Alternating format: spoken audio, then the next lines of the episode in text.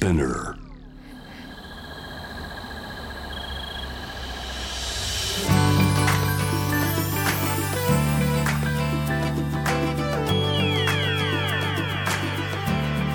エネオス4 Hour Earth One by One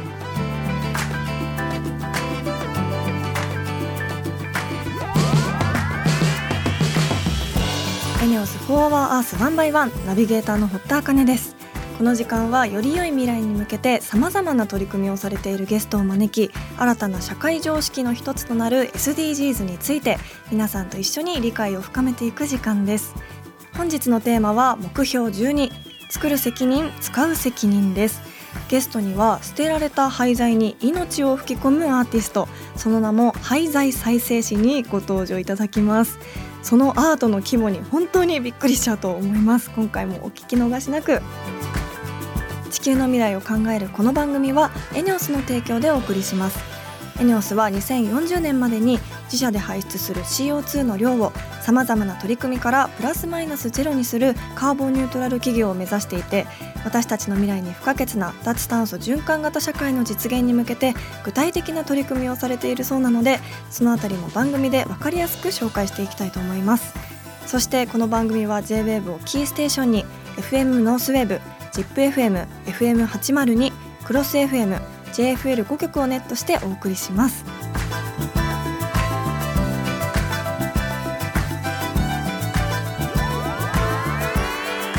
エネオス4 Hour Earth One by One This program is brought to you by エネオス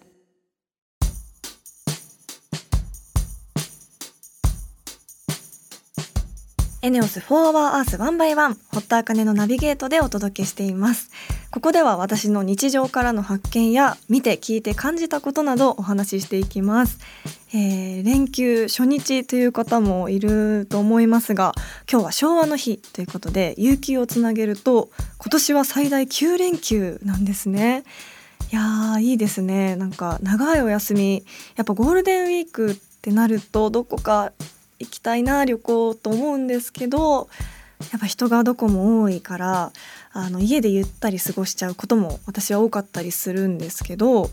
あの今回はちょっと気になってるゲームがありましてやってみたいなってすごい思ってるんですがあの有名なので知ってる方も多いと思うんですけど「デトロイト・ビカム・ヒューマン」っていうあのプレステのゲームなんですけど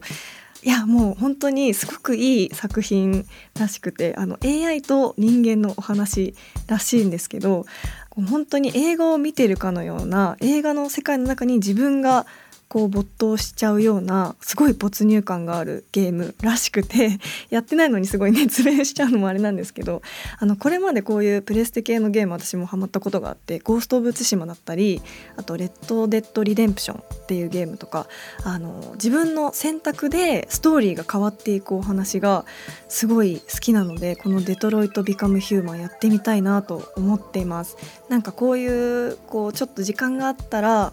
没入してやりたいなって思ってる、まあ、そのゲームだったり見たいと思ってる映画とか漫画とかなんかそういうのがこうコツコツ貯めているのでこう長期の休みにそれをやるのが楽しみに頑張っていたりもするんですけど皆さんはそのお家でこう長期ね過ごすってなるとなかなかこうあ無駄に時間を過ごしてしまったなとか思っちゃう人もいるかもしれないですがそんな時にどんなことをしてお家で過ごしてますか？何かあのこんなことやってるよっていうのがあったらぜひ教えてください。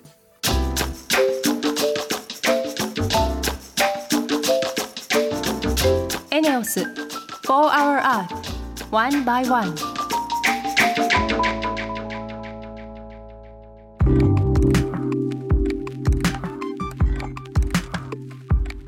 堀田茜がナビゲートしているエネオス4 Hour Earth 1 by 1今週も素敵なゲストの方とリモートでつながっています。廃材再生師梶誠也さんです。よろしくお願いします。よろしくお願いします。まずは梶さんのプロフィールをご紹介します長岡造形大学を卒業後世界的アーティスト村上隆さん率いる開会危機に在籍。その後新潟県の長岡市地域おこし協力隊としての活動を始め現在は廃材に命を吹き込む廃材再生師として活動中です、えーということなんですが廃材再生紙というワード初めて聞いたんですが実際にあのこういった職業ってあるんですか？いやあのこの肩書きはもう自分で作ったようなものというかうん。ただ名乗ってるだけなので、はい。かっこいいですね。廃材再生紙。なんかこう聞いてあのイメージも湧きやすいですしすごいなんかかっこいいなと思ったんですけどその廃材再生紙を、はい。あの名乗ろうと思ったきっかけは何だったんでしょうか、捨てられてる材料を見て、うんうん。ものすごくもったいないなって思ったんですよね。はい。で自分なりになんかできないかなっていうところから動物を作ってみようっていうところに至って、廃材再生紙とじゃあ名乗るかみたいな感じになりました。へえその廃材はどこで目にした廃材だったんですか？その時は。えっとその時一番最初はあの私の通ってる長岡造形大学のあのゴミ捨て場というか、うん椅子とか家具を作るような授業が他の学科ではあって、はい。うん。でそれみんなが作り終わった後みんながこうポンポン材料を捨ててしまっているところを見て、うんはい。まだまだ使えるのになっていうところから、あはい、ーじゃあもう在学中から廃材に目をつけられていたということなんですね。そうですね。なんかアートってこう本当にお金がかかるイメージというか材料費もそうですしなんか絵の具とかだったらすごく高かったりするじゃないですか。はい、でも言ったらこれって廃材だから材料費はただみたいなものですもんね。そうですね、うん。実際材料にかかってるお金っていうのはあんまりないんですけど、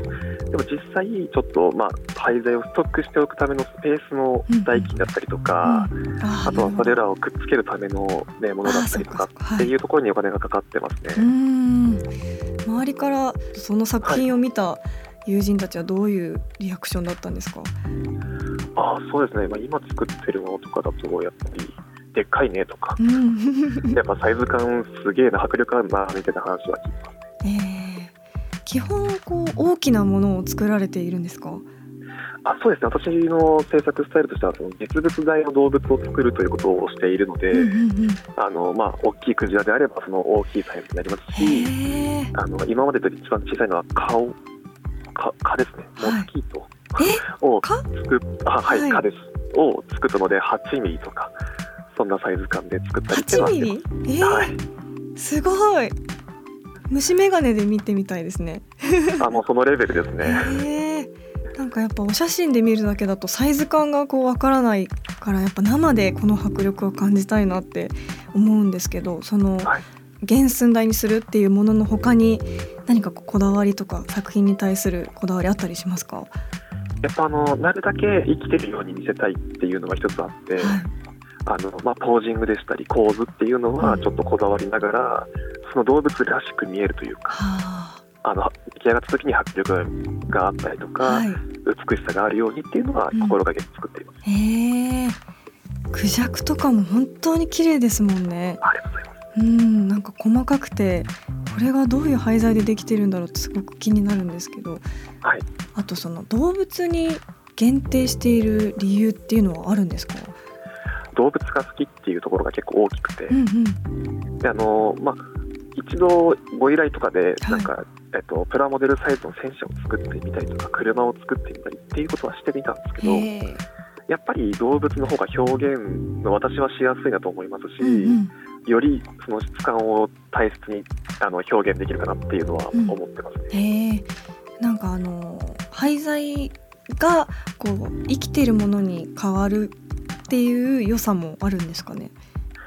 そうですね。結局廃材自体は一度捨てられてしまったっていうことは死んでしまった材料なのかなと私は思っているので、うんうんそれらをやっぱ性のあの形というか象徴である、まあ、生き物に変えることがやっぱいいいいことだと私は思って作ってるので、うんうんはい。本当に命を吹き込むってこういうことなんだなってすごく思うんですけど、はい。あの実際に材料としてはこれどういったものを使われているんですか？そうまあ、工務店さんとかであれば、はい。そのお家を建てるときに出てしまうコッパだったりとか、あとは端っこ、ああコッパっていうんですねはいあのまあ、この長さで切らなきゃいけないっていう材料の棒とか、うんうん角角材の棒とかはい。で、例えばじゃあ30センチ余っちゃうみたいなところをいただいたりしてます。へえはい、じゃあ基本的に木材でできてるってことですか？あそうですね、うん。あの接着している部分に関してはあのビスっていうあの金属のネジを使ってネジなんですね。作っているんですけどでもそれ以外の材料はほとんど木で木材の廃材で作ってます。へえすごい。あのこれまでどういった動物作られてきたんですか？そうですね。えっ、とまあキリンだったりとか、はい。あキとははい。あの首？まあ動物のキリンだったり幻獣のキリンだったり。はい。あとはでっかい狼とかうん。虎とか。はいあの自分がかっこいいな美しいなって思うものをモチーフに今まで作ってはきました。ね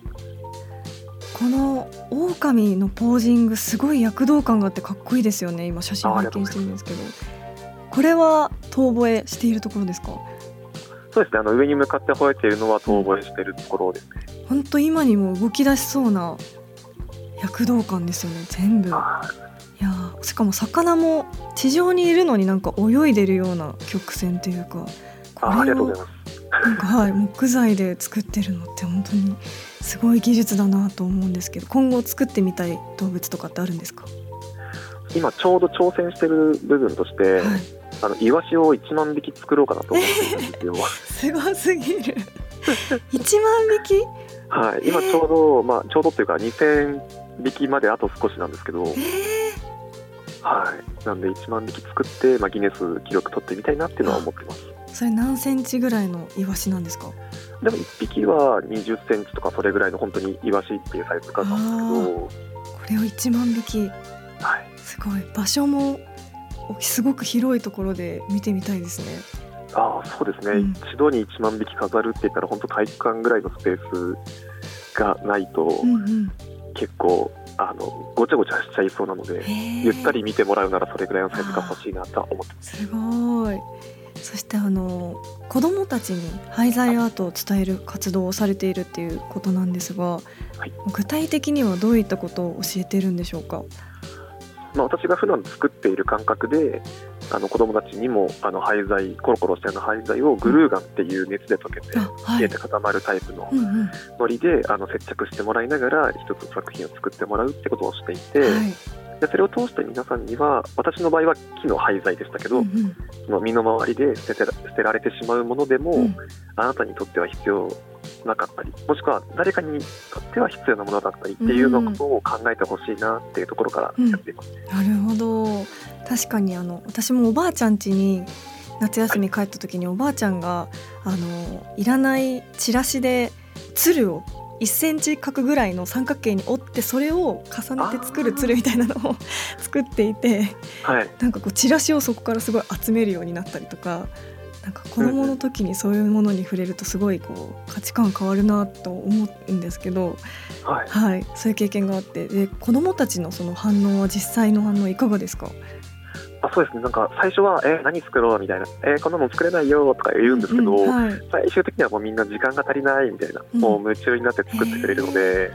本当なんか楽しそうな姿見てると自分も、あやばい作りたくなってきたみたいな感じになりますね。うん、子供たちからもそういった刺激もらえるのすごくいいですよね。いや本当に素晴らしい。はい、あの梶さんの作品私も本当実際に生で見てみたいってすごい思ってるんですけど、これは長岡に足を運ぶと見れるんですか？あそうなんですよ。えここでちょっと宣伝チックなことぜ言ってもいいひですか？ぜひお願いします。あの、えっと、このゴールデンウィーク、あの4月の29日かうんうん。ら5月7日まで、はい、あの長岡市栃尾っていう地域で、土地を。あのはい、あの私がちょっと展示会というか、はい、いっぱい作品が30点ぐらいの作品と、はい、ともにあのコーヒーを楽しんでいただきたいっていうイベントを、はい、打つ予定なので、すごい。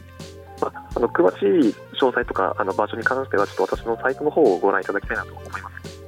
まさに今日からっていうことですね。はい、コーヒーを飲みながらアートを見るってすごくいいですよね。ありがとうござい。はい、長岡もいい場所ですし、私も本当に実際足を運んでみたいなと思いました。はい、はい、本日はありがとうございました。はい、ありがとうございました。本日のゲストは廃材再生師梶誠也さんでした。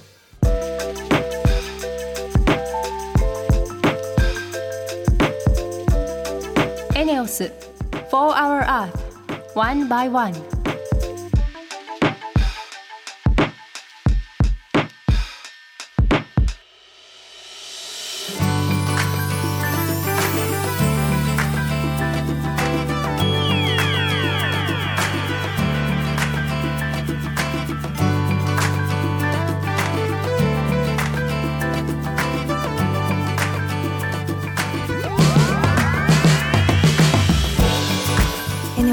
ワーアースワンバイワンエンディングのお時間です。まずは私からのお仕事の活動報告があります、えー、販売中の最新号クラッシー6月号で表紙を務めております、えー、今月はデニム企画ということで表紙はデニムオンデニムのあのフレッシュな感じになっています。そして中ページでは、えー、始まったばかりの連載「堀田茜のほったらかしにしたらあかん」というのがあの始まっていますそして今回の、えー、対談させていただいたお相手が、えっと、エッセイストの阿川佐子さんですあのずっとお話聞いてみたかった方なのですごく嬉しかったんですがとってもいいお話聞けているのでぜひクラシー6月号でそちらの対談の方も読んでいただけたら嬉しいです。えー、さて今回は廃材再生師の梶誠也さんにお話を伺いました。いや本当にこのアートこそ実物で見たいっていうような写真で見てもすごく躍動感のあるものばかりだったんですけど廃材に命を吹き込むっていうのがやっぱりすごくいいですよね。なんかこういらなくなったものがこうやって今にも動きそうな動物の姿になっていると思うと本当に世の中にいらないものってないんだなというふうにも思いましたがなんかあの私も梶さんのインスタを拝見してその中でもあの伝説上の動物のキリンがすごく気に入ってこれも本当になんか飛んでいきそうな感じのあのフォルムをしているんですけどぜひ気になった方は梶さんのインスタもあの見ていただけると楽しい写真がたくさんあると思いますしそこからあの長岡に実際気になった方は足を運んでいただけると嬉しいです。リスナーの皆さんも SDGs に関する疑問や質問物の節約やエコバッグの活用など普段している SDGs の取り組みなどあればぜひ番組まで教えてくださいメールはホームページにあるメッセージトゥースタジオからツイッターは番組名を検索して「4HourEarth」の頭文字「ハッシュタグ #FOE813」をつけてどんどんつぶやいてください。メールでのメッセージを採用された方には地球にも優しいバナナペーパーを使用した番組オリジナルステッカーをプレゼントいたします。なおステッカーご希望の方はメールに住所とお名前の記載をお忘れなく。それではまた来週この時間にお会いしましょう。ここまでのお相手は堀田茜でした。